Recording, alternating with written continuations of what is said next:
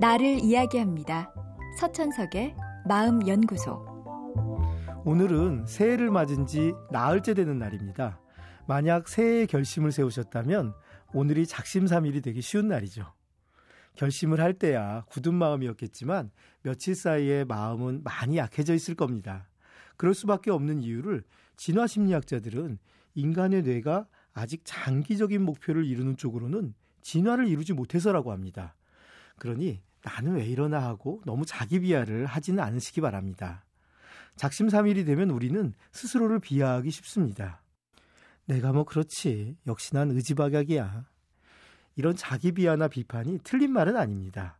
하지만 맞는 말이라고 하더라도 자신에게 도움이 되진 않습니다. 자기를 비하하고 나면 우린 대부분 기분이 나빠지는데 기분이 나빠지면 우리는 좀 더 안 좋은 유혹에 넘어가기가 쉽습니다. 비록 잠깐의 즐거움이지만 유혹에 넘어가면 우린 기분이 좋아질 수 있으니까요. 그래서 다이어트에 실패한 여성들은 자신도 모르게 크림이 잔뜩 얹어 있는 달콤한 커피를 주문하고 공부가 뜻대로 안 되어 속상한 학생들은 하루 종일 게임을 하며 시간을 보내기도 합니다.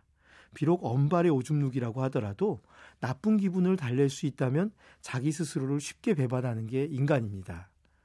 물론 약간의 채찍질과 반성이라면 도움이 될 때도 있습니다. 하지만 그 역시 스스로를 믿고 있는 동안에만 그렇습니다. 한두 번의 실패라면 반성이 가능하겠지만 우린 계속 실패하기 쉽고 실패가 반복되는 순간 믿음은 약해집니다. 실패를 반복하는 게 우리 인간이기 때문에 결국 우린 누구나 마음이 약해지고 자기를 믿지 못하는 순간을 경험합니다. 그리고 이 순간엔 올바른 비판조차 우리 어깨를 무겁게 누르는 짐에 불과합니다. 그래서 우리에게 꾸준히 필요한 건 자신에 대한 격려입니다. 무엇보다 자신이 아직 절제력이 약하고 의지가 부족함을 인정하세요. 그것이 지금의 내 모습입니다. 지금의 내 모습은 부정한다고 어디로 사라지지 않습니다. 다만 잊지 말아야 할 것은 부족한 의지가 내 일부분이듯 여기서 더 발전하고 싶은 열망도 내 일부분이란 사실입니다. 그런 나에게 손을 내밀어야 합니다. 격려하며 또 해보자고 용기를 주어야 합니다. 의지가 강한지 약한지는 변하지 않는 특성은 아닙니다. 계속해서 발전할 수 있는 과정입니다. 그 과정은 긴 시간이 걸리고 외로운 길입니다.